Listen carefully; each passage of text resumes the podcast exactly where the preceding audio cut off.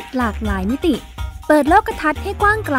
เพื่อชีวิตปลอดภัยและเป็นสุข กับรายการพิกัดเพศ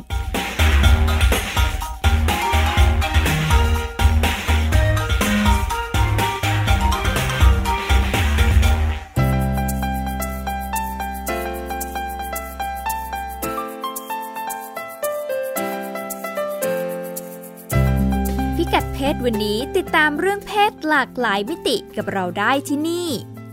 ช่วงเช็คอิน นายกเทศมนตรีนครโอซาก้า แนะนำให้คุณพ่อบ้านเป็นคนออกมาซื้อของ เพราะผู้หญิงเลือกของนานเสี่ยงรับเชื้อโควิด จริงหรือไม่ผู้หญิงใช้เวลาช้อปปิ้งนานกว่าผู้ชาย เรื่องเพศไม่พลาดผู้สูงวัยอยู่คนเดียวเสี่ยงโควิด -19 พบส่วนใหญ่เป็นผู้หญิง ติดตามแนวโน้มสังคมไทย คนรุ่นใหม่ใช้ชีวิตตามลำพังเพิ่มขึ้นอย่างต่อเนื่อง เรื่องเพศ เรื่องลูก หมอโอแพทย์หญิงจิราพรอรุณากูล แนะนำวิธีพ่อแม่เสริมสร้างความมั่นใจให้กับลูก สร้างคุณลักษณะบุคลิกที่ดี และการเป็นตัวของตัวเอง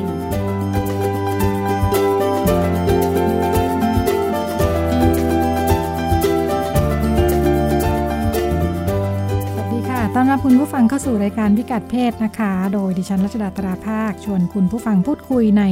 ประเด็นต่างๆ ที่ว่าด้วยเรื่องเพศนะคะ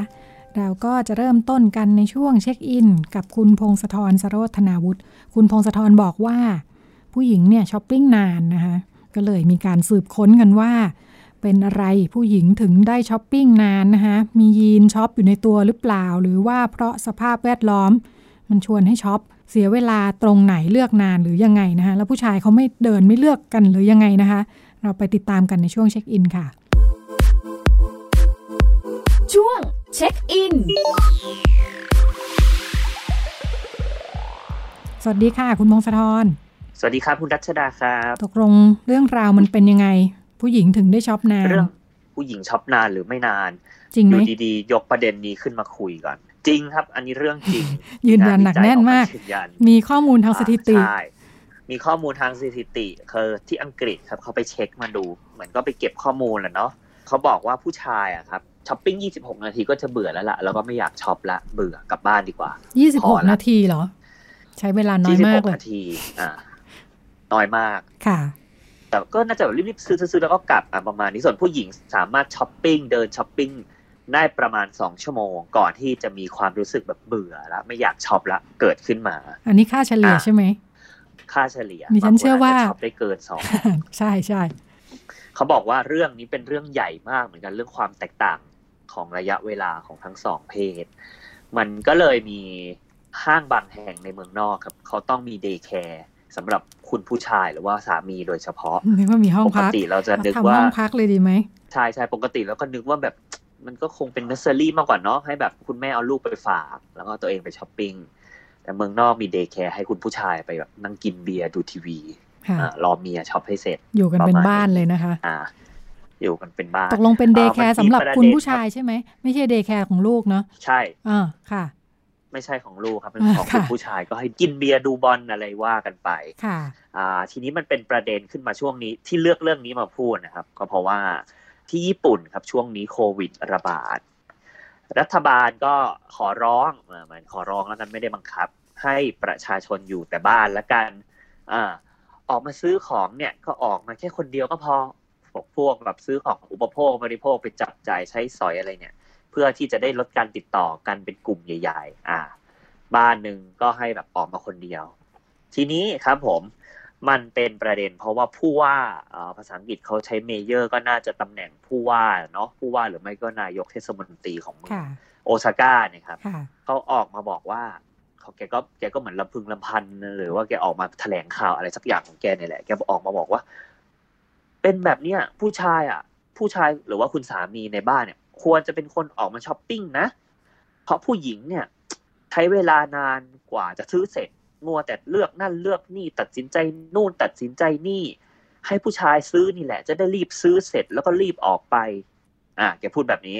แล้วแกก็บอกด้วยว่าบ้านแกก็ทำแบบนี้คือ แกเป็นคนซื้อของเข้าบ้านอ่า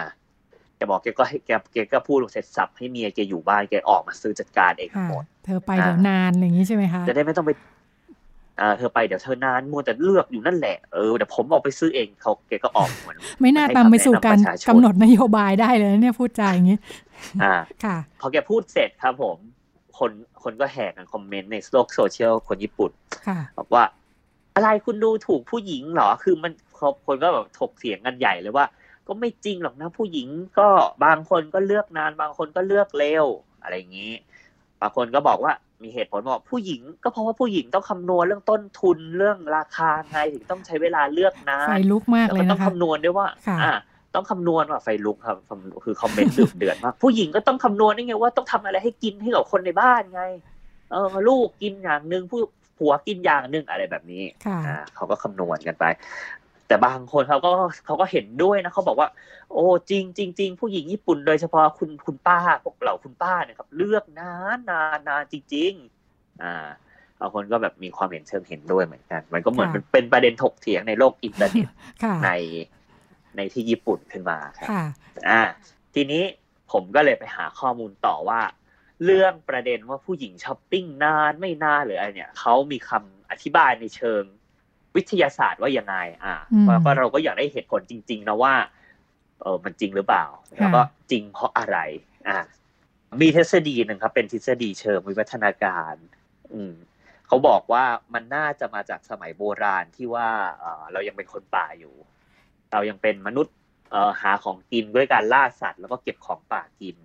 มนุษย์ยุคโบราณนะครับ ผู้ชายไปล่าสัตว์ ต้องรีบรีบล่าอ่าเอาหอกแทงแทงแทงหมูป่า หรืออะไรแทงให้ตายเสร็จแล้วก็รีบอ่าฆ่าให้เสร็จเสร็จรีบรีบกลับกลับมา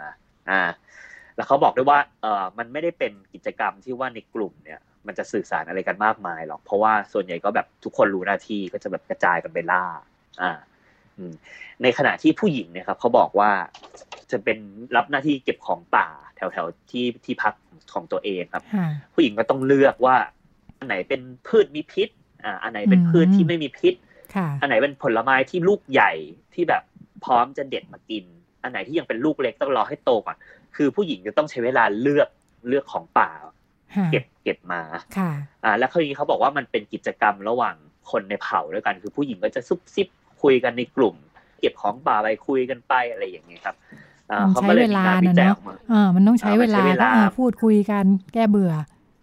ใช่เขาบอกว่ามันเป็นเหมือนกิจกรรมสร้างพันธะความสัมพันธ์ของคนในเผ่าคนในกลุ่มเดียวกันด้วยค่ะมันก็เลยมีงานวิจัยเหมือนออกมาบอก บอกว่าผู้ชายเอาก็จริงแล้วค่อนข้างชอบที่จะช้อปปิ้งคนเดียวมากกว่าอืมในขณะที่ผู้หญิงอยากชอบนิยมชอบไปช้อปปิ้งกับเพื่อนค่ะอันนี้ไม่รู้คุณจะรัชดาเป็นไหมแต่ว่าผมดิรู้ฉัสึนกทบว่าทวนถ้าอยู่ผมไป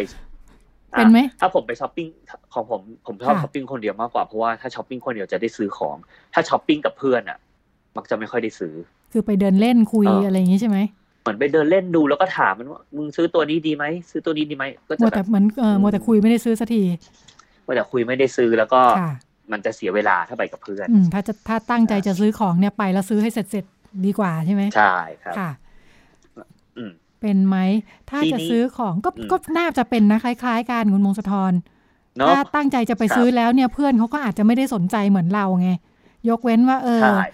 อยากได้เพื่อนเออช่วยแล้วเลือกตัดสินใจไม่ได้บางอย่างต้องการข้อมูลความเห็นนะเออก็ค่อยอ่าชวนเพื่อนไปอ่าอ่าไปชวนไปสมมติเป็นของบางอย่างที่แบบค่ะอ่าเขาแนะนำอะไรอย่างนี้อ่าแต่ถ้าเราใช่มุ่งมั่นจะไปซื้อของทีนี้เราครัเราบซื้อเลยค่ะ อ่าใช่ ทีนี้เขามีนักการตลาดท่านหนึ่งแกเขียนคอลัมน์ลงในนิตยสาร Forbes.com ชื่อคุณ Bridget Brennan นะครับค่ะอ่าเขาบอกว่าเขาก็ให้เหตุผลหนึ่งซึ่งก็เป็นเหตุผลที่ฟังขึ้นเหมือนกันเป็นเหตุผลที่เชิงน่าน่าน่าสนใจ คือเขาบอกว่าผู้หญิงคนเราเนี่ยครับมักจะมีภาพจำว่าผู้หญิงเป็นเพศที่บ้าซื้อของชอบช้อปปิ้งนู่นนั่นนี่ ผู้หญิงชอบซื้ออะไร รองเท้ากระเป๋าเสื้อผ้าคนมักจะติดภาพนี้ตลอดค่ะซื้อของก็ให้ซื้อให้ตัวเองนั่นแหละ ชอบบ่นว่าในเสื้อผ้าไม่มีไม่มีไม่มีเสื้อผ้าจะใส่ แต่เต็มตู้เลยอะไรอย่างเงี้ยครับ แต่เอาเข้าจริงแล้วเนี่ยครับเออเขาบอกว่าผู้หญิงเป็นเพศที่สังคมคาดหวังให้ต้องดูแลชาวบ้าน ดูแลคนอื่น ดูแลคนในครอบครัว ไม่ว่าจะเป็นเด็กคนแก่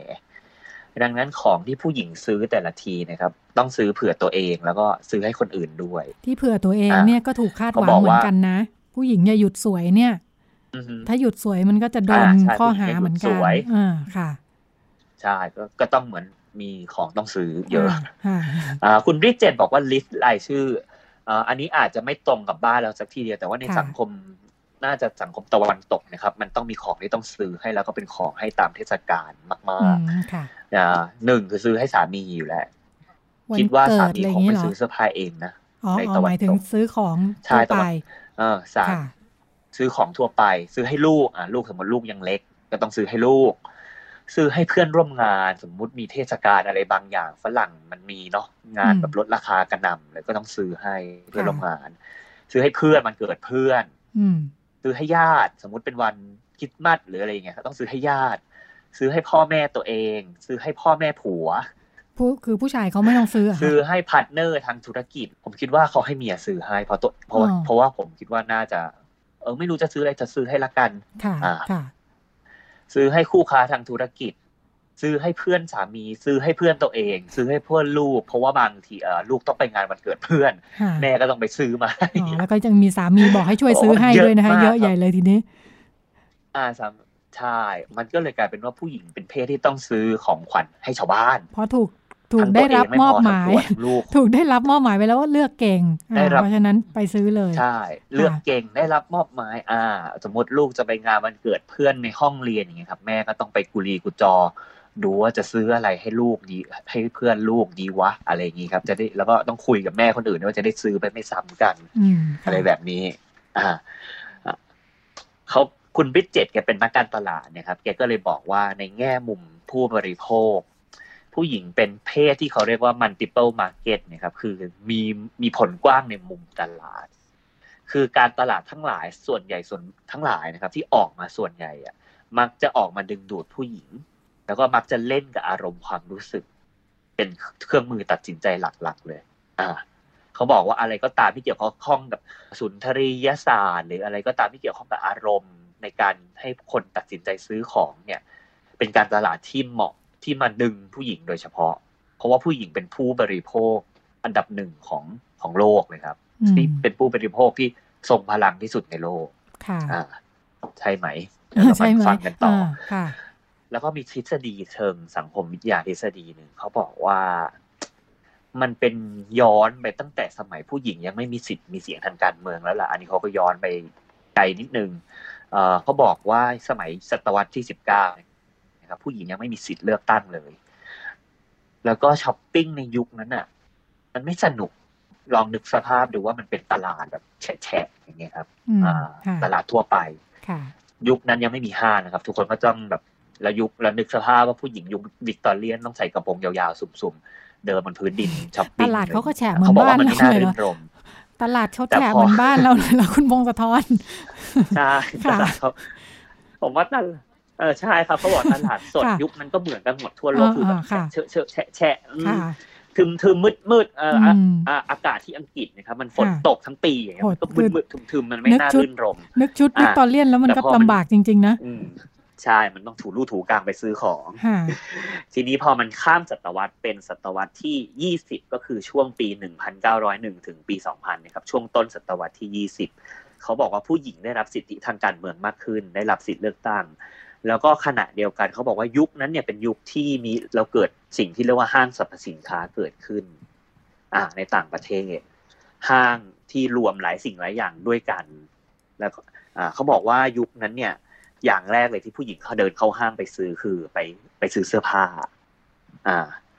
คือมันจะมีแบบร้านตัดผ้า เพราะสมัยก่อนยังไม่มีเสื้อผ้าสำเร็จรูปใส่ ผู้หญิงก็จะแบบเดินไปซื้อเสื้อผ้ากันที่นั่น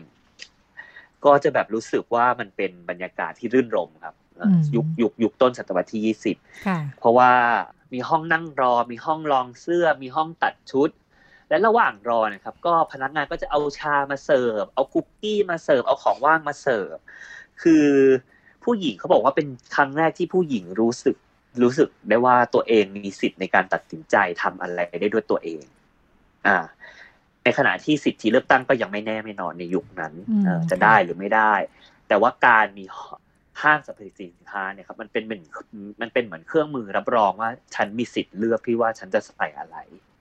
เพราะฉะนั้นผู้หญิงก็เลยมีความชอบที่จะไปห้างอืมอ่า อืม ทีนี้พอมันเป็นยุคสมัยที่ห้างเริ่มเปลี่ยนแล้วห้างเริ่มรวมหลายสิ่งหลายอย่างเข้าด้วยกัน ผู้หญิงทุกชนชั้นเข้าถึงนะจากเดิมที่ร้านตัดเสื้อผ้าอาจจะต้องมีเงินหน่อยถึงจะไปซื้อเสื้อผ้าแบบตัดใส่พอพอยุคสมัยเปลี่ยนปุ๊บมีเสื้อผ้า ready to wear ก็คือสำเร็จรูปใส่ผู้หญิงชนชั้นล่างคือผู้หญิงชนชั้นกลางเข้าถึงได้หมด เป็นยุคแฟชั่น เขาบอกว่าเขาบอกว่าโฆษณาคำหนึ่งที่มักจะใช้กันในยุคยุคที่ผ่านๆมาเนี่ยก็คือ get what you want หรือก็คือ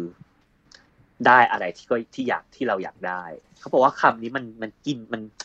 มันดึงดูดใจผู้หญิงมากๆครับ เพราะว่าผู้หญิงเป็นเพศที่มักจะไม่ค่อยได้อะไรตามใจตัวเอง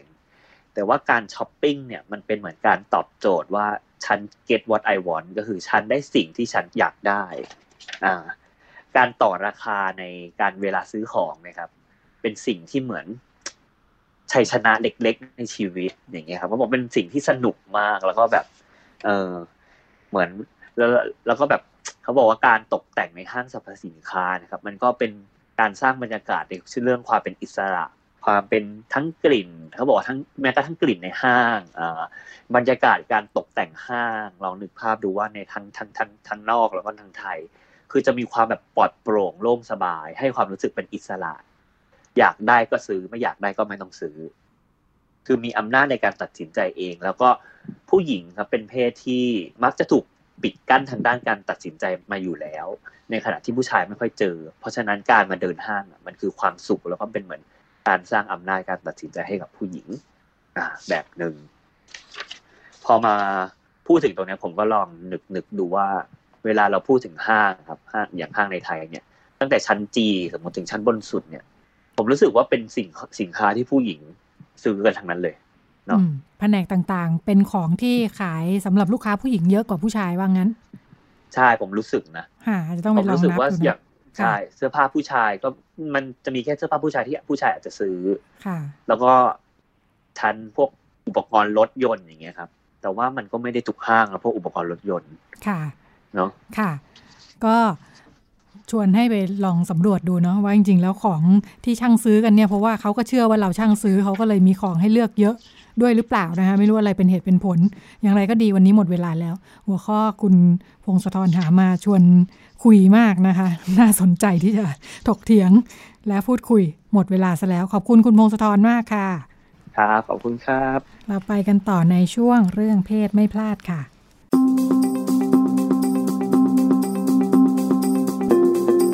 รื่องเพศไม่พลาด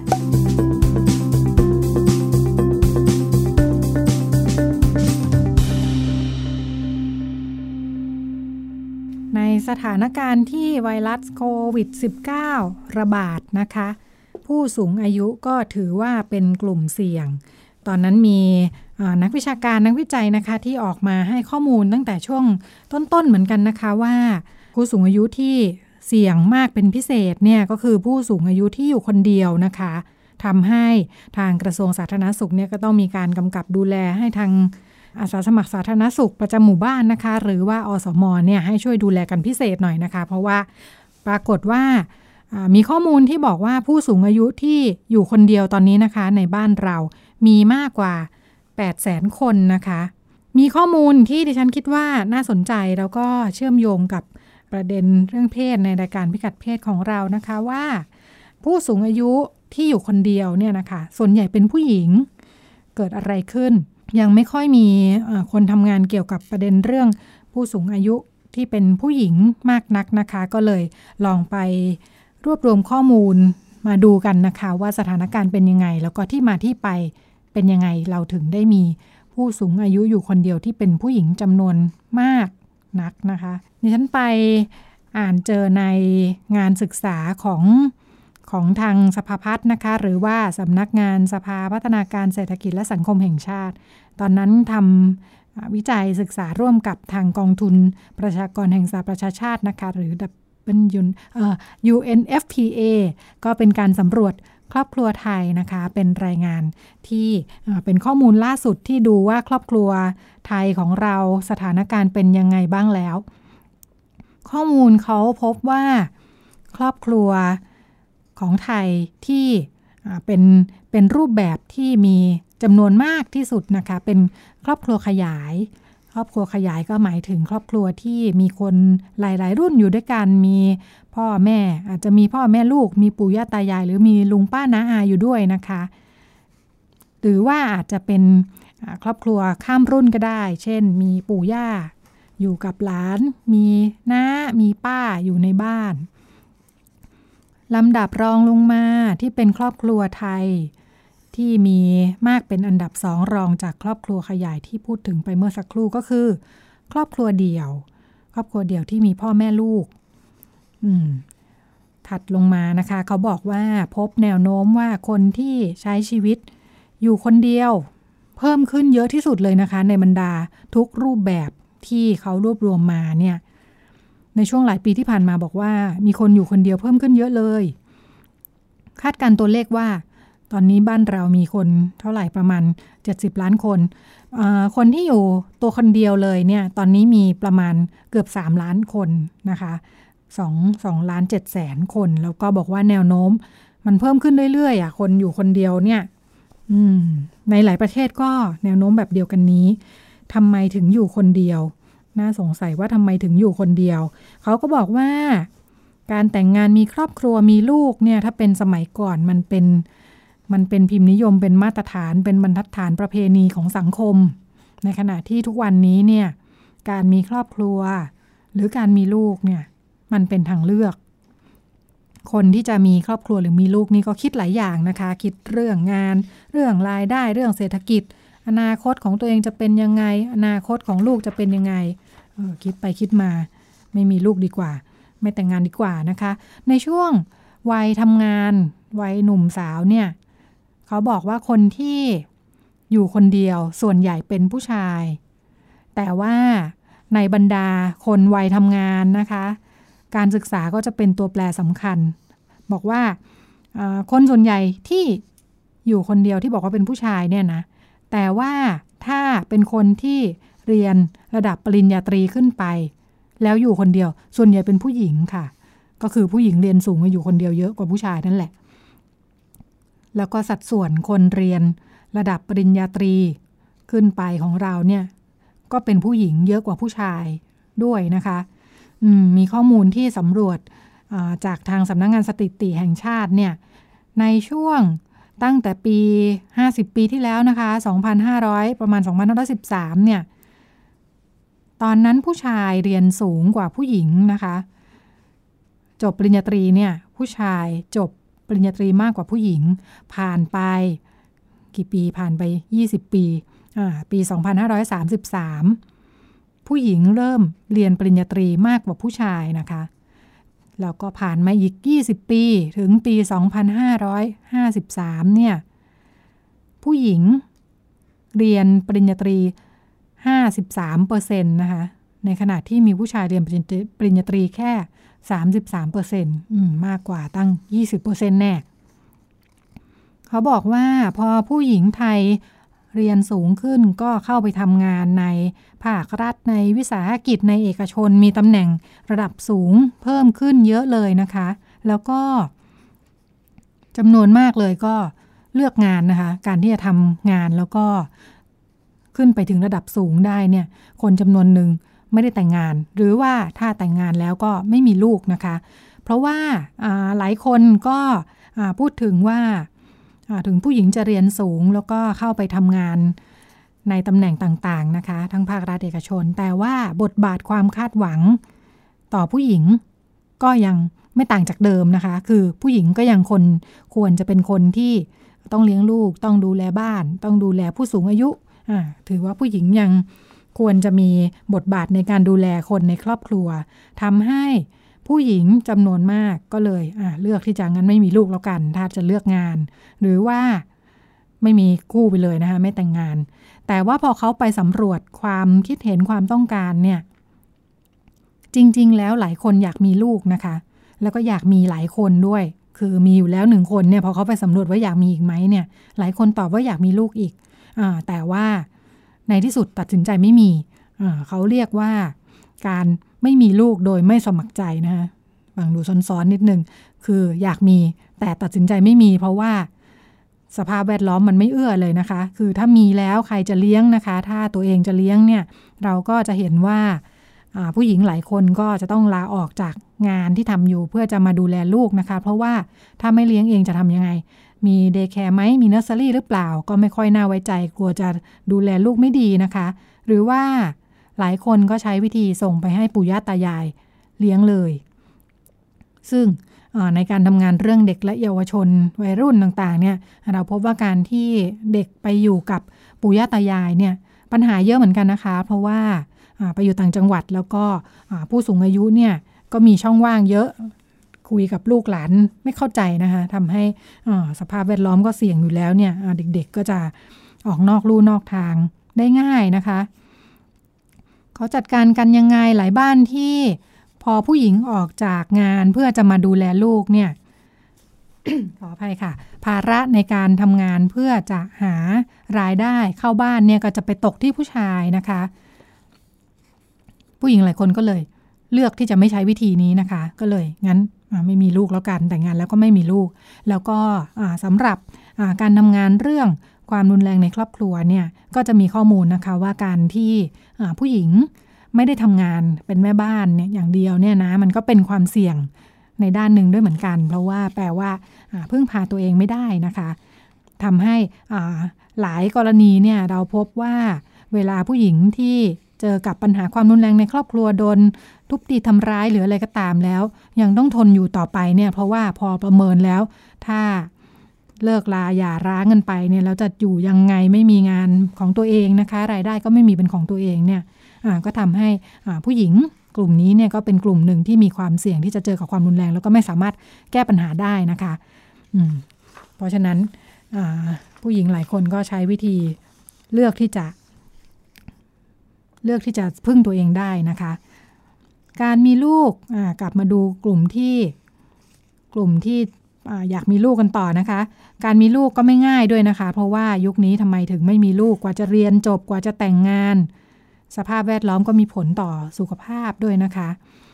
นี่ฉันจำได้ว่าสมัยรุ่นคุณพ่อคุณแม่เนี่ยนะ ถ้าเขาแบบว่าเออมีคนในครอบครัวเกิดแท้งขึ้นมาเนี่ยเป็นเรื่องใหญ่กลายเป็นตำนานของครอบครัวไปเลยนะคะ ทุกคนก็จะพูดถึงว่าเออคุณป้านี่แกแท้งเนาะเออมีลูกแล้วก็แท้งไป แต่พอถึงรุ่นพี่ๆน้องๆเราเนี่ยโอ้โหกว่าจะท้องแล้วก็มีลูกได้สักคนหนึ่งเนี่ยจำไม่ได้เลยนะคะ ว่าพี่น้องแต่ละคนแท้งกันกี่ครั้งนะคะ พี่สาวญาติดิฉันคนหนึ่งเนี่ยแท้งจนแท้งจนหมอบอกว่าอย่าท้องอีกเลยนะคะ สุขภาพไม่ดีเนี่ยหลายคนก็ต้องพึ่งเทคโนโลยีนะคะ ดารานักแสดงหลายคนเนี่ยเราก็เห็นว่าแต่งงานแล้ว เขารายได้สูงเขาก็ไปทำกิฟต์ทำอะไรต่ออะไรกันนะคะ ทำให้ด้านหนึ่งก็เป็นความไม่เท่าเทียมเหมือนกันนะเขาก็พูดถึงประเด็นนี้กันว่า โอ้ทำไม่ได้รายได้ดี มีฐานะพอเนี่ยการไปพึ่งเทคโนโลยีเหล่านี้เพื่อจะมีลูกเนี่ยก็เป็นทางเลือกสำหรับคนมีรายได้สูงนะคะ ถ้าคนระดับกลางๆ บอกว่าพร้อมนะ แต่ว่าอพอมีลูกไม่ได้ด้วยสุขภาพด้วยเงื่อนไขต่างๆเนี่ยจะไปใช้เทคโนโลยีช่วยการเจริญพันธุ์แบบนี้เนี่ยก็มีข้อจำกัดนะคะ ก็มีการพูดคุยกันอยู่เหมือนกันว่า หรือว่าการ ใช้เทคโนโลยีเหล่านี้เนี่ยมันควรจะเป็นสวัสดิการรัฐไหมนะคะ หมายถึงว่าน่าจะเบิกประกันสังคมได้หรือเปล่า ใช้บัตรทองได้ไหมนะคะ กลับไปดูที่คนโสดกันบ้างเพื่อจะนำไปสู่ผู้หญิงที่อยู่คนเดียวในบ้านปลายของเราเนี่ยนะะเขาก็ไปสอบถามในงานวิจัยชิ้นนี้นะคะ ไปสอบถามว่าทำไมถึงไม่แต่งงานผู้หญิงหลายคนก็ตอบว่าไม่เจอคนถูกใจนะคะ ไม่เจอคนถูกใจอยู่คนเดียวดีกว่า เพราะว่าตัวเองก็เรียนสูงนะคะ มีความพร้อมอมีที่อยู่อาศัยมีรายได้ ไม่ต้องพึ่งพาไม่พาไม่ต้องพึ่งพาใครนะ ไม่เจอใครก็อยู่คนเดียวก็อิสระดีอยู่แล้วนะคะ นึกถึงดิฉันเคยถามคำถามนี้กับเพื่อนๆเหมือนกันนะ เพราะว่าในบรรดาผู้หญิงที่ไม่แต่งงานในจำนวนมากก็อยู่รอบๆตัวเราเนี่ยนะคะ เพื่อนที่เป็นเจ้าของกิจการลองถามว่าเออทำไมถึงไม่แต่งงานเนี่ย อืมเขาก็บอกมันก็มีนะ มีคนมาจีบมาอะไรอยู่แหละ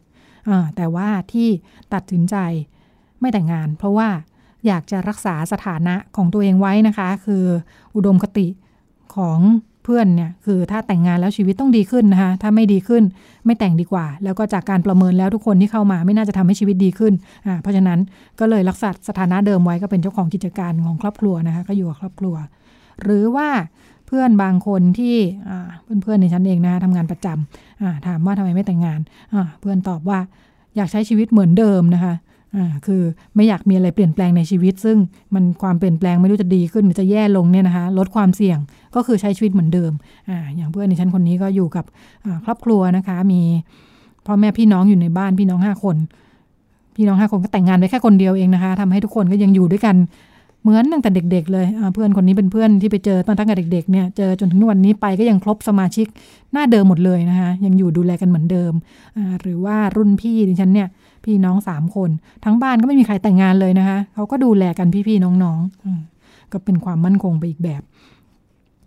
ปัญหาก็จะไปสู่ตรงที่เราพูดกันนี่แหละค่ะว่า แล้วพอสูงวัยแล้วนะคะ หลายคนก็ เลือกที่จะอยู่คนเดียวตั้งแต่ตอนนี้ หลายคนแต่งงานแล้วก็ไม่มีลูกนะคะ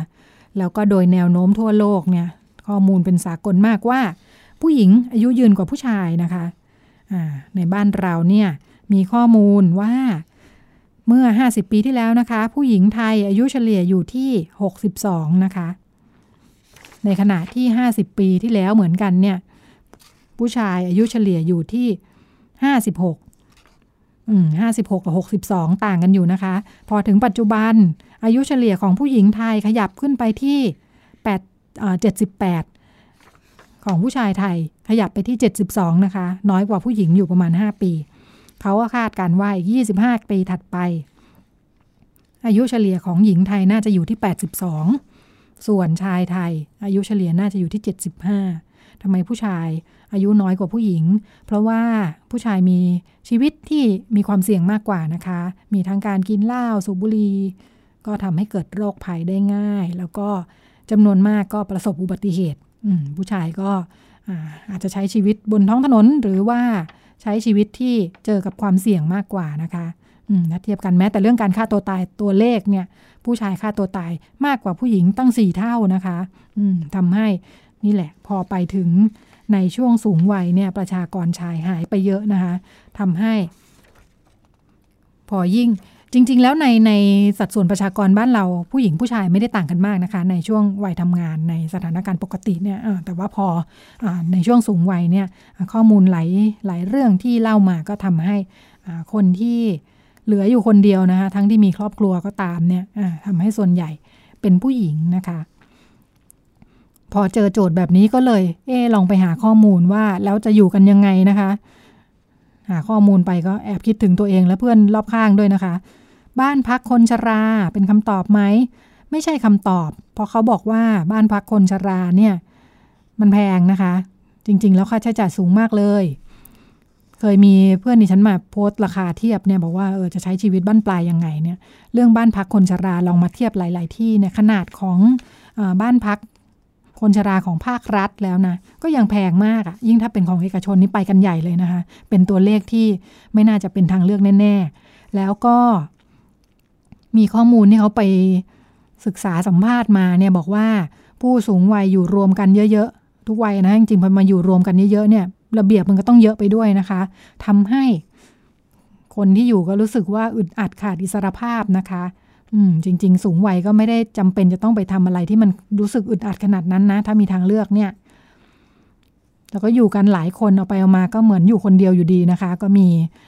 มีความโดดเดี่ยวอยู่นะคะ สุขภาพจิตแย่กลับมาที่บ้านเราเนี่ย ระบบอสม น่าจะรองรับได้อยู่พอสมควรนะคะ เหมือนที่เรากลับไปตอนต้นว่าเอ๊ะพอโควิด แล้ว เราเป็นห่วงกันว่าผู้สูงวัยที่อยู่คนเดียวทำยังไงเนี่ยกระทรวงสาธารณสุขก็ใช้กลไกที่มีอยู่คือระบบอสมซึ่งอสมเนี่ยลงเยี่ยมบ้าน แต่ละคนมีบ้านที่อยู่ในความรับผิดชอบประมาณ 5-7 หลังนะคะ ก็ก็ดูแลไปได้ส่วนหนึ่งนะคะ ทุกคนก็จะรู้ว่าอ่าหลังเจ็ดหลังในความดูแลของเราเนี่ยแต่ละบ้านมีสมาชิกครอบครัวกี่คน ถ้าเป็นคน ผู้สูงอายุอยู่คนเดียวเนี่ยออสมก็จะต้องดูแลเป็นพิเศษนะคะ ว่ามีเจ็บไข้ได้ป่วยอะไรหรือเปล่า เพราะว่าก็จะไม่มีคนพาไปหาหมอนะคะ แกเข้าถึงข้อมูลโควิดหรือเปล่าอะก็ต้องไปคุย ในชุมชนเมืองไม่มีระบบอสมนะคะดิฉันไปเปิดเจอในในข่าว ในกรุงเทพเนี่ยมียังต้องเป็นโครงการพิเศษอยู่นะคะมีโครงการที่คนที่เขาทำขึ้นมาเป็นโครงการเพื่อผู้สูงอายุเนี่ยอ่านเหมือนว่าเขาได้แรงบันดาลใจจากการดูแลคุณพ่อคุณแม่ที่สูงอายุนะคะ แล้วก็เลยเออคิดขึ้นมาว่าแล้วคนอื่นเขาทำยังไงกันนะคะะแกก็เลยตั้งโครงการนี้ขึ้นมา เปิดรับสมัครอาสาสมัครเยี่ยมบ้านผู้สูงอายุนะคะทำใน6ชุมชน ในกรุงเทพนี่แหละ คล้าย ๆ เป็นโครงการนำร่องนะคะ ตอนนี้มีอาสาสมัครแล้วเกือบ 300 คนนะคะ แล้วก็ทุนเนี่ย แกก็ระดมทุนจากการจัดทอดผ้าป่านะคะ ตั้งเป็นกองทุนเพื่อจะเป็นเบี้ยเลี้ยง เป็นค่าเดินทางสำหรับอาสาสมัครที่ลงไปเยี่ยมผู้สูงอายุนะคะ แล้วก็เป็น ศูนย์กลางสำหรับการบริจาคข้าวของเครื่องใช้ด้วยนะคะ เช่น ไม้เท้าวิวแชร์เตียงผู้ป่วยเสาน้ำเกลือ อะไรพวกนี้นะคะ มีรถคันหนึ่งไว้คอยรับส่งข้าวของรวมทั้งอสมอไปเยี่ยมบ้าน เพราะว่าของเหล่านี้เนี่ยก็บางทีใช้แล้วก็ไม่ได้ใช้อีกนะคะ อาจจะป่วยบางช่วงหรือว่าเสียชีวิตไปแล้วเนี่ยถ้าเอามาบริจาคเป็นส่วนกลางเนี่ยก็จะได้ผลัดกันใช้ตามความจำเป็นนะคะ ก็ทำให้เห็นว่า อสมเนี่ยยังไม่มีระบบนี้ในในเขตชุมชนเมืองนะคะ เลยลองไปดูอีกว่ามีรูปแบบไหนอีกต่างประเทศ เขามีรูปแบบของการแชร์บ้านนะคะ เป็นการจัดที่พักให้ผู้สูงอายุมาอยู่ในบริเวณเดียวกันอันนี้แก้โจทย์เรื่องบ้านพักคนชราระเบียบเยอะนะคะ อันนี้แค่มาอยู่บริเวณเดียวกันก็จะมีพื้นที่ที่เอาไว้ทำกิจกรรมร่วมกัน เช่นอพอได้เวลาก็มากินข้าวกันมาออกกำลังกายกันมีห้องสมุด นั่งดูทีวีด้วยกันคุยกันได้ อย่างไรก็ดีทุกคนก็มีพื้นที่ส่วนตัวเป็นของตัวเองนะคะ เช่นอาจจะเป็นอพาร์ตเมนต์ก็แยกห้องกันไป หรือว่าถ้าเป็นชุมชนก็แยกบ้าน อันนี้ข้อดีคือเขาบอกว่าค่าใช้จ่ายมันจะถูกกว่าบ้านพักคนชรานะคะ เพราะว่าไม่ได้ต้องมีระบบรวมอะไรมากนะคะแต่ก็มีความเป็นส่วนตัวได้ด้วย แล้วก็มีความปลอดภัย มีการจัดระบบดูแลได้ด้วย อันนี้นึกถึงญาติของดิฉันนะคะที่อยู่ต่างประเทศ บางประเทศเนี่ยเขาก็มีลักษณะคล้าย ๆ แบบนี้โดยจัดโดยภาครัฐนะคะว่าเหมือนเหมือนเป็นชุมชนผู้สูงอายุอะค่ะสำหรับผู้สูงอายุที่อาจจะมาเช่า พออายุเยอะแล้วไม่มีลูกหลานดูแลเนี่ยก็จะมาเช่าราคาไม่แพงออยู่เป็นอพาร์ตเมนต์นะคะ มีหลาย ๆ ตึกอยู่ในบริเวณเดียวกัน แล้วก็มีระบบพยาบาลคือสถานพยาบาลก็อยู่ใกล้ๆถ้ามีใครเจ็บป่วยเป็นอะไรเนี่ยแล้วก็ต้องพักฟื้น หรือว่ากายภาพบำบัดเนี่ยก็จะอยู่ในบริเวณเดียวกันหมดเลยเดินทางไม่ยากนะคะ แล้วก็ญาติที่อยู่เนี่ยก็บอกว่าเขามีรถเรียกว่าอะไรรถรถพยาบาลรถฉุกเฉินนะคะ เอาไว้สแตนบายตลอดเวลาเลย เพราะว่ามีคนเรียกทุกวันนะคะ เนื่องจากทั้งหมดเป็นชุมชนผู้สูงอายุกันหมดเนี่ยก็จะรู้ว่ามีระบบที่เรียกรถพยาบาลฉุกเฉินได้ง่ายนะคะ พอมีใครเป็นอะไรเห็นท่าไม่ดีเนี่ยกดปุ่มได้เลยรถฉุกเฉินก็จะวิ่งมา แล้วก็ พาไปส่งที่โรงพยาบาลที่อยู่ใกล้ ๆ ได้เลยนะคะ แล้วก็ก็เป็นระบบดูแลกัน เพราะว่าทุกคนก็จะรู้จักคุ้นเคยกัน เดินไปดูห้องนี้อยู่ไหมทำไมวันนี้เงียบไป เป็นอะไรหรือเปล่าก็มีระบบที่กดปุ่มเรียกกันได้ง่าย ๆนะคะ ก็เป็นรูปแบบที่น่าสนใจ มีตัวอย่างจากสิงคโปร์อันนี้สิงคโปร์ก็เป็นสังคมผู้สูงอายุไปแล้วนะคะในเอเชียประเทศใกล้บ้านเรา บอกว่าเขาเป็นวาระแห่งชาติเลยนะทำแผนปฏิบัติการ เพื่อดูแลผู้สูงอายุ ดูแลทุกด้านเลย ดูแลสุขภาพความเป็นอยู่ การเรียนรู้ฝึกอบรมจ้างงานการเดินทาง อืม แนวคิดคือ ยุคนี้คนอายุยืนขึ้นนะคะ อืม เหมือนบ้านเรานี่แหละข้อมูลก็อายุยืนขึ้นตลอดเวลาทำให้โอกาสทำงานต่อได้อีกนะคะ ไม่ได้แก่เร็วเหมือนเมื่อก่อนนะ อายุเฉลี่ยเขาบอกว่าของสิงคโปร์เนี่ยเดิมกเกษียณอายุ 65 นะคะ ตอนนี้เขาขยายเป็น 67 แล้วก็มีแนวคิดจะขยายขึ้นอีกอเพราะว่าผู้สูงอายุก็ยังไม่ได้แก่มากนะ ดูแลสุขภาพดีๆ เนี่ยหรือว่าถ้าใครเลือกจะเกษียณก็ต้องมีการดูแล เพื่อให้เป็นการเกษียณที่มีความสุข แล้วก็มีคุณภาพชีวิตที่ดีด้วยนะคะ ก็ทางรัฐบาลสิงคโปร์เขาประสานงานกับโรงเรียนแล้วก็กลุ่มอาสาสมัครชุมชนต่างๆนะคะ เพื่อให้มีการจัดฝึกอบรม ให้กับผู้สูงอายุในด้านต่างๆนะคะ เพื่อผู้สูงอายุจะได้มีความรู้ที่ทันสมัย แล้วก็มี การพัฒนาทักษะด้านต่างๆนะคะ อาจจะเอาไว้ใช้เพื่อเป็นงานอดิเรกหรือว่าแม้แต่ไปทำงานเลย ของไทยเรายัางไม่ค่อยชัดเจนว่า ระบบดูแลผู้สูงอายุของเราเป็นยังไงนะคะ ระบบอสมคือดูแลทุกคนถ้ามีผู้สูงอายุด้วยก็รองรับได้ดี แต่ว่างานด้านผู้สูงอายุคิดว่าส่วนใหญ่ยังเป็นกิจกรรมเสริมสุขภาพอยู่นะคะสำหรับดูแลผู้สูงอายุให้มีกิจกรรมมีเต้นรำมีอะไรต่ออะไรนะคะ การรวมกลุ่ม ส่วนภาคเอกชนก็เริ่มเห็นการพัฒนาด้านอาชีพนะคะ เช่น อบรม ความรู้ด้านคอมพิวเตอร์ไอทีต่างๆสำหรับผู้สูงอายุนะคะ ยังมีช่องว่างอีกพอสมควรเหมือนกัน แล้วก็ประเด็นเรื่องผู้สูงอายุที่เป็นผู้หญิงเนี่ยยังไม่ชัดเจนมากนะคะจำได้ว่าแวบๆหลายปีมาแล้วเนี่ยเคยมีคนทำศึกษาเรื่องนี้นะคะ แต่ก็ยัง อยู่ในระดับเก็บข้อมูล แล้วก็เป็นข้อมูลทางวิชาการที่ยังไม่ได้มีการผลักดันขับเคลื่อนอะไรที่ชัดเจนนะคะว่าสถานการณ์ปัญหาเป็นยังไงการที่ผู้สูงอายุ ซึ่งอยู่คนเดียวเป็นผู้หญิงเนี่ยมีประเด็นอะไรเป็นพิเศษที่ต้องการการดูแลหรือเปล่า ก็เลยยังไม่มีข้อมูลออกมาให้เห็นนะคะ หรือแม้แต่กลุ่มผู้สูงอายุที่เป็นกลุ่มที่มีความหลากหลายทางเพศนะคะ อันนี้ก็ยังไม่เห็นข้อมูลที่ชัดเจนเหมือนกัน แต่จำได้ว่าก็มีเพื่อนๆที่ทำงานเรื่องความหลากหลายทางเพศนะคะ ก็เริ่มมีการพูดถึงเหมือนกันคือหลายคนก็พูดถึงจากจากตัวเองด้วยนะคะเริ่มแก่กันแล้วเนี่ยเดี๋ยวทำไงต่อไปในอนาคตก็จะแอบอยากรู้ว่าแล้วคนที่เป็นกลุ่มที่มีความหลากหลายทางเพศ โดยเฉพาะ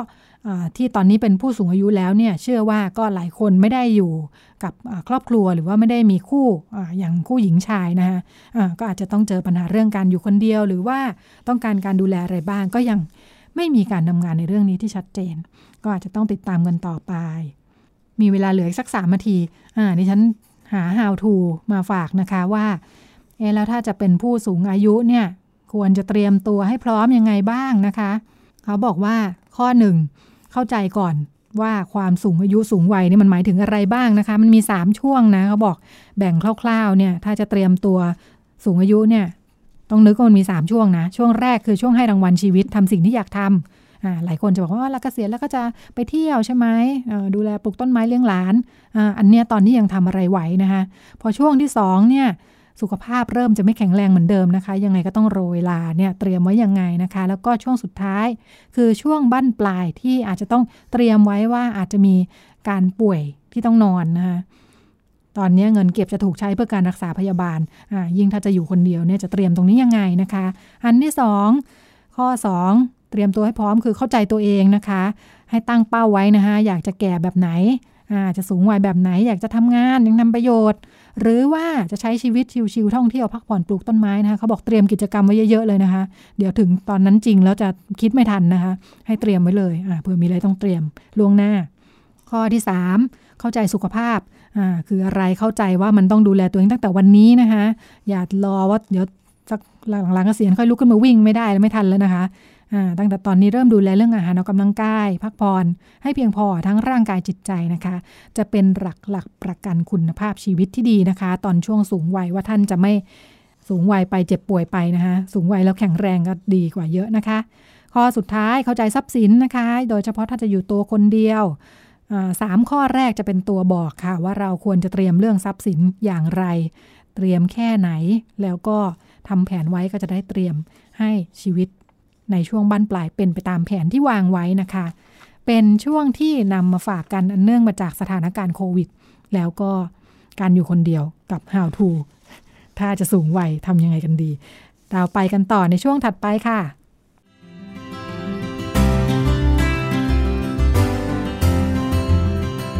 เรื่องเพศ เรื่องลูก โดย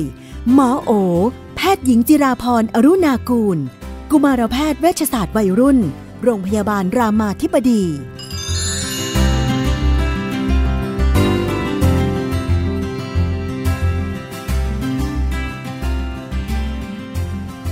ในช่วงเรื่องเพศเรื่องลูกนะคะ เราก็อยู่กับคุณหมอโอ จากเพจเลี้ยงลูกนักบ้าน แพทย์หญิงจิรพรอรุณกุลสวัสดีค่ะค่ะ สวัสดีค่ะค่ะ ก็ยังมีเรื่องโควิดให้คุยกันได้อีกเนาะเราก็ยัง work from home กันอยู่บ้างค่ะยังต้องใส่หน้ากากกันอยู่ ใช่พ่อแม่ก็เกิดแรงบันดาลใจในช่วงโควิดเขาก็มีประเด็นนะ เขาวิเคราะห์กันว่ารู้ไหมว่าประเทศหลายประเทศที่จัดการกับสถานการณ์โควิด -19 ระบาดได้ดีเนี่ยผู้นำเป็นผู้หญิงทั้งไต้หวันทั้งอะไรนะ คุณจาซินดาโอ้ทั้งหลายประเทศเยอรมนี อุ้ยเห็นแล้วคุณแม่ก็เกิดแรงบันดาลใจ อยากให้ลูกแบบว่า ดูเท่ลูกสาวจะได้ดูเท่ดูแบบว่า เข้มแข็งเป็นผู้นำตัดสินใจได้ หันไปควับ ลูกเราทำไมดูแบบว่า ไม่ใช่อีกไกลเสริมยังไงดีให้ลูกเป็นผู้นำอย่าเพิ่งเสริมลูกกลับมาทำงานกับตัวเองก่อน นั่นมันเออมันแหมแบบความคาดหวังเนาะเออมันก็อยากให้ลูกเป็นอย่างนั้นอย่างนี้อย่างเงี้ย แล้วมันก็อยากเป็นแบบที่เราชอบอ่าอ่าทั้งทั้งที่จริง ๆ เนี่ย เด็กแต่ละคนเขาก็จะมีเนเจอร์เป็นของเขาเอง เด็กหลายคนที่แบบไม่ค่อยกล้าตัดสินใจเนี่ยบางทีมันเป็นจากความระแมดระวัง คิดเยอะอ่าเราแวดระวังกลัวผลดีผลเสียอะไรเงี้ยซึ่งจริงมันก็ไม่ใช่บุคลิกที่แย่ โลกเนี่ยมันก็ต้องมีต้องมีคนแบบนี้อยู่บ้างอ่ที่จะแบบคอยระมัดระวัง ไม่ใช่อะไรก็แบบโอ้โหแบบกล้าทำกล้าเสี่ยงอะไรเงี้ยมันหมอคิดว่ากลับมาทำงานกับตัวเองก่อนว่า เอ๊ะมันไม่ได้มีความจำเป็นที่ลูกเราจะต้องแบบไปเป็นผู้นำประเทศเนาะหรือจะต้องเหมือนผู้นำประเทศหรืออยากให้ลูกเป็นแบบนี้แต่ว่ากลับมาทำงานกับตัวเองในการเข้าใจธรรมชาติลูกหมอว่าเรื่องนี้สำคัญคือ คือถ้าลูกเราเนี่ยธรรมชาติเขาเป็นแบบเนี้ยก็ยอมรับในความเป็นธรรมชาติของเขา แต่ว่าเราเราสามารถเสริม เราสามารถที่จะช่วยนะทำให้เด็กมีความมั่นใจตัวเองมากขึ้นนะคะ นี้เราก็มาดูองค์ประกอบของการที่เด็กคนหนึ่งจะมั่นใจในตัวเองเนี่ยหลักๆ เลยเนี่ยมันก็จะมาจากการที่เชื่อว่าตัวเองเป็นคนที่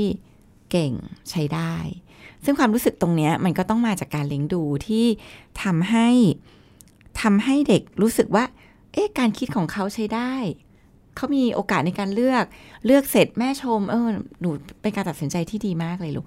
เด็กก็จะสะสมความรู้สึกใช้ได้ของตัวเองเนี่ย จากเรื่องเล็กๆนะคะ ไปจนการตัดสินใจเรื่องใหญ่ ๆ ได้ เด็กที่จะมีความมั่นใจตัวเองเนี่ย ก็คือเด็กที่แน่ใจว่าตัวเองเป็นที่รัก แบบไม่มีเงื่อนไข คือไม่ได้รัก เพราะฉันเป็นเด็กน่ารัก พ่อแม่รักฉัน เพราะพ่อแม่รักฉัน ไม่ว่าฉันจะเป็นยังไง พ่อแม่ก็รักฉัน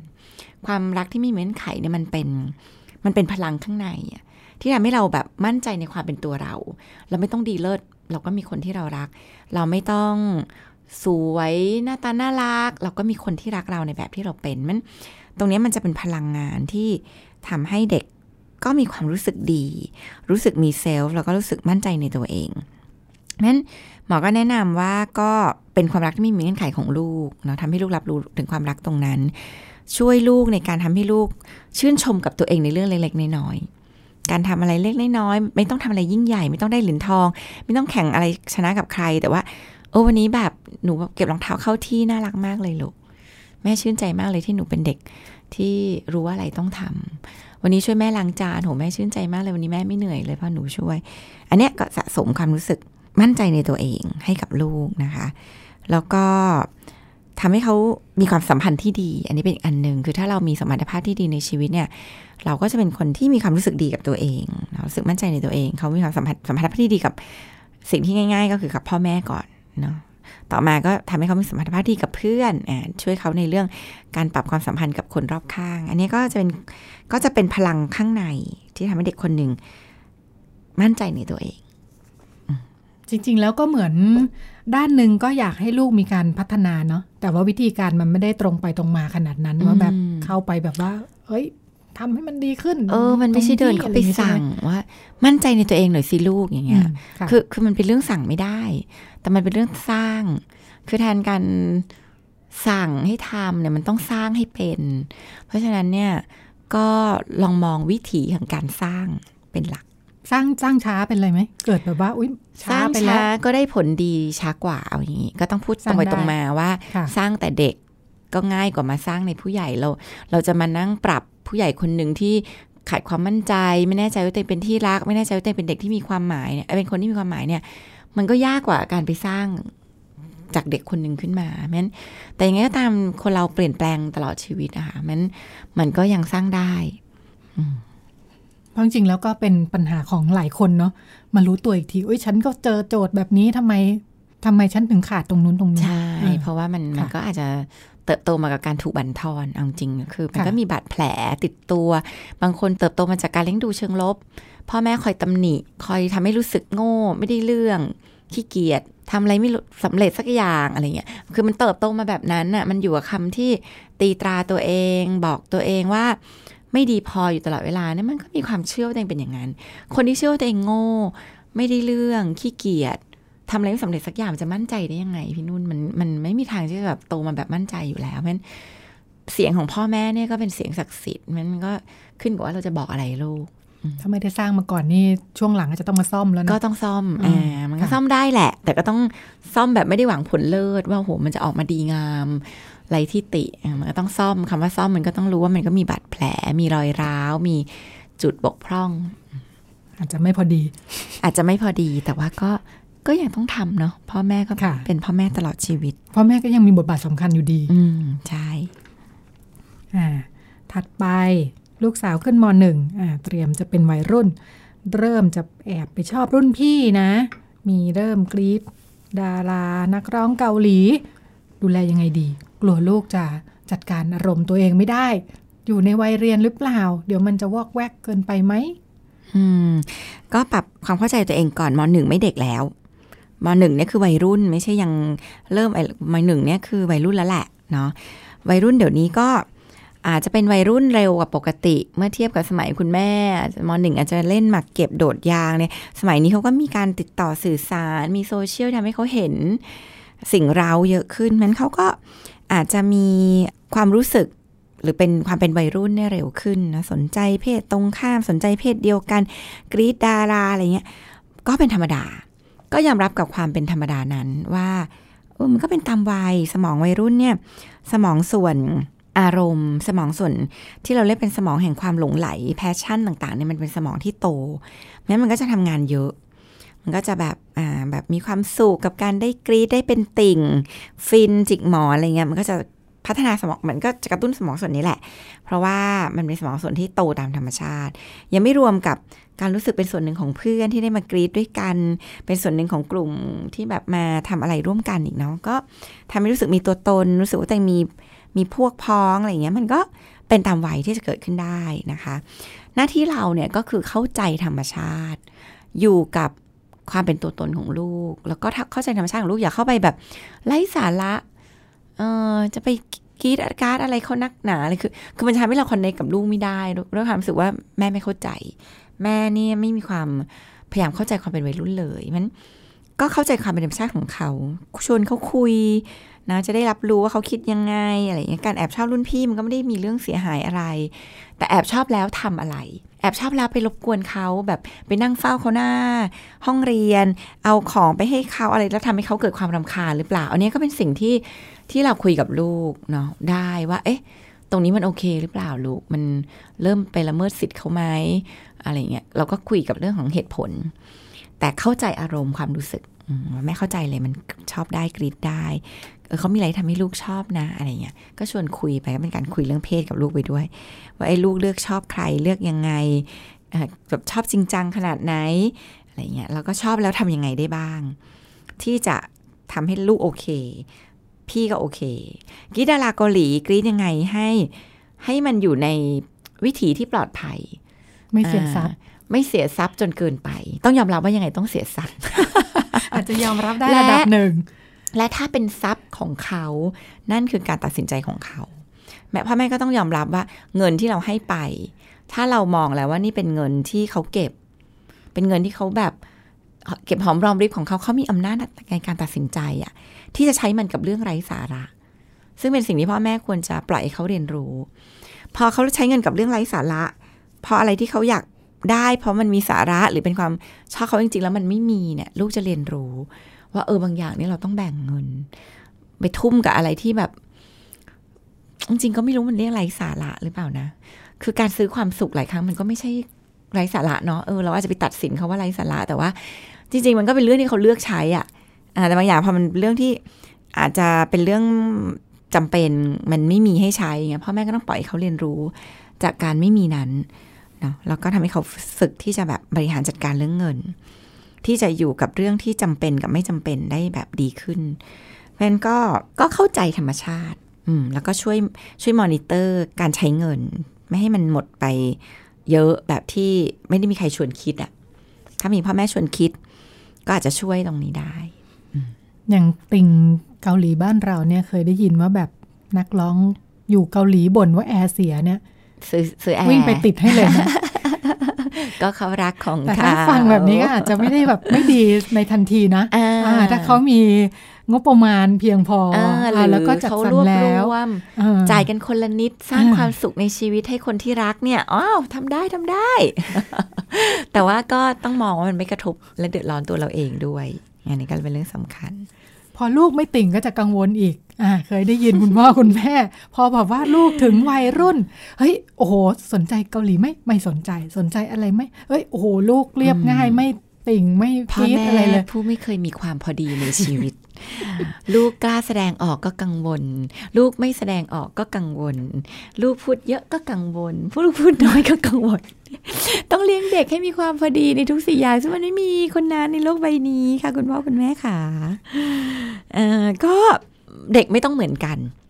เรามักจะมีภาพอะปัญหาคือเราต้องมาจัดการกับภาพของเรา มันจะมีภาพของเด็กน่ารัก มันจะมีภาพของเด็กวัยรุ่นที่ควรจะเป็นนะอย่างเงี้ยเช่น วัยรุ่นที่ควรจะเป็นก็ควรจะแบบมีความเพ้อคลั่งดาราอะไรกับเขาบ้างทำไมลูกเราไม่เป็นเลยอะไรเงี้ย คือมันไม่ต้องเป็นอย่างนั้นมันเป็นมายาคติที่มันถูกสร้างว่า ภาพมันต้องเป็นอย่างนั้น ยิ่งเด็กยุคใหม่เขาอาจจะสนใจหลากหลาย ใช่ขึ้นกว่าเดิมไหมบางคนสนใจการรู้ทำสึกอาว่าหารเขาเข้าถึงอ่หลายก็อสนย่างใจการนะทำอาหารอืมก็สนใจอยากเป็นยูทูบเบอร์อะไรเงี้ยเขาก็ไม่ได้ต้องสนใจในติ่งเกาหลีอะคือเขาก็มีอะไรสนใจที่ที่เขาก็สร้างความสุขอ่าในชีวิตเขาได้ในรูปแบบอื่นอ่ามันสนใจซีรีส์สนใจอะไรก็มันก็ไม่ได้จำเป็นต้องเป็นติ่งกันไปหมด คือคืออันเนี้ยต้องต้องกลับมาทำงานกับสิ่งที่เราเรียกว่ามายาคติเนาะเวลาที่เราเห็นภาพวัยรุ่น เราก็จะเห็นภาพวัยรุ่นแบบแล้วอาจจะนึกถึงยุคโบราณอ่าเราก็จะเห็นนึกภาพถึงวัยยุครุ่เรานเองมีแบบไม่กี่แบบอ่ามีไม่กี่แบบแล้วเราก็จะอย่างเงี้ยพอพ่อแม่มีภาพว่าไปรุ่นต้องแบบกรีดการดดารา เราก็มานั่งกังวลลูกเรามันจะแบบกรีดดาราเยอะไปไหมลูกเราจะแบบเอ่อควบคุมตัวเองไม่ได้หรือเปล่าพอมีภาพว่าลูกต้องกรีดดาราพอลูกไม่กรีดดาราก็กังวล ว่าเอ๊ะ ลูกเราผิดปกติหรือเปล่าทำไมลูกเราไม่กรีดติ่งอะไรคือเลให้พอดียนี่ก็ลำบากมากเนาะอันนี้เออนึกในก็มุมลูกเข้าใจเข้าใจคือเอ๊ะคือคือแบบเข้าใจลูกเลยอะคือแบบว่าคือเพราะว่าทำรายการตอบปัญหาอยู่บ่อยๆเนี่ยเราจะเห็นเลยว่าความพอดีมันไม่มันมันมันไม่ค่อยมีอะลูกไม่เท่าพูไหร่ดก็ก็ไม่พกัองดีวลลูกพูดเยอะก็กังวล ลูกเจาะแจมากเลยค่ะ คุยกับคนไปทั่วกลัวลูกจะกลับไปคุยกับใครที่แบบ ปัญหามันไม่ได้อยู่ที่ลูกเป็นแบบไหน ปัญหามันอยู่ที่พ่อแม่คาดหวังอะไร แล้วพอความคาดหวังมันไม่ไม่ไม่ไม่อยู่กับความเป็นจริงอะมันก็เป็นปัญหาเสมอ ต้องสังเกตทำงานกับความคาดหวังตัวเองบ่อยอืมๆอืมเราจะพบว่าปัญหาที่มีกับลูกมันลดลง ให้ทัน ปัญหาเท่ากับความคาดหวังลบสิ่งที่เป็นอยู่ ถ้าความคาดหวังมันเยอะมันไม่ใช่สิ่งที่เป็นอยู่เยอะเนี่ย มันก็ปัญหาเยอะ อืมแสดงว่าหลายประเด็นที่เราคุยกันมา มักจะอยู่ ที่ความแกคาดนหวัอยู่ตรงนี้เนาะอืมอ่าที่ทำให้รู้สึกว่ากังวลโน่นกังวลนี่ใช่แตกออกมาใช่เป็นโดยที่ปบางระเด็ทีนปัญมากหามัมานยยังไม่มีเลยนะอ่าใช่อ่าที่ถามถามๆมาเนี่ยส่วนบางมากทียังไม่เป็นปัญหาอย่างเราอืมกังวลไว้ปก่อนจะได้ป้องใช่กันอ่าคุณพ่อคุณแม่ก็เพราะนี่คือจะพ่อป้งแม่ที่กันแสนดี